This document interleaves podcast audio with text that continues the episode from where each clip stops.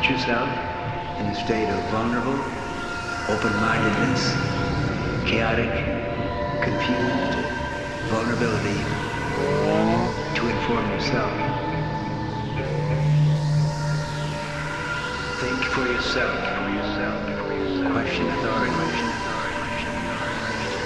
Think for yourself.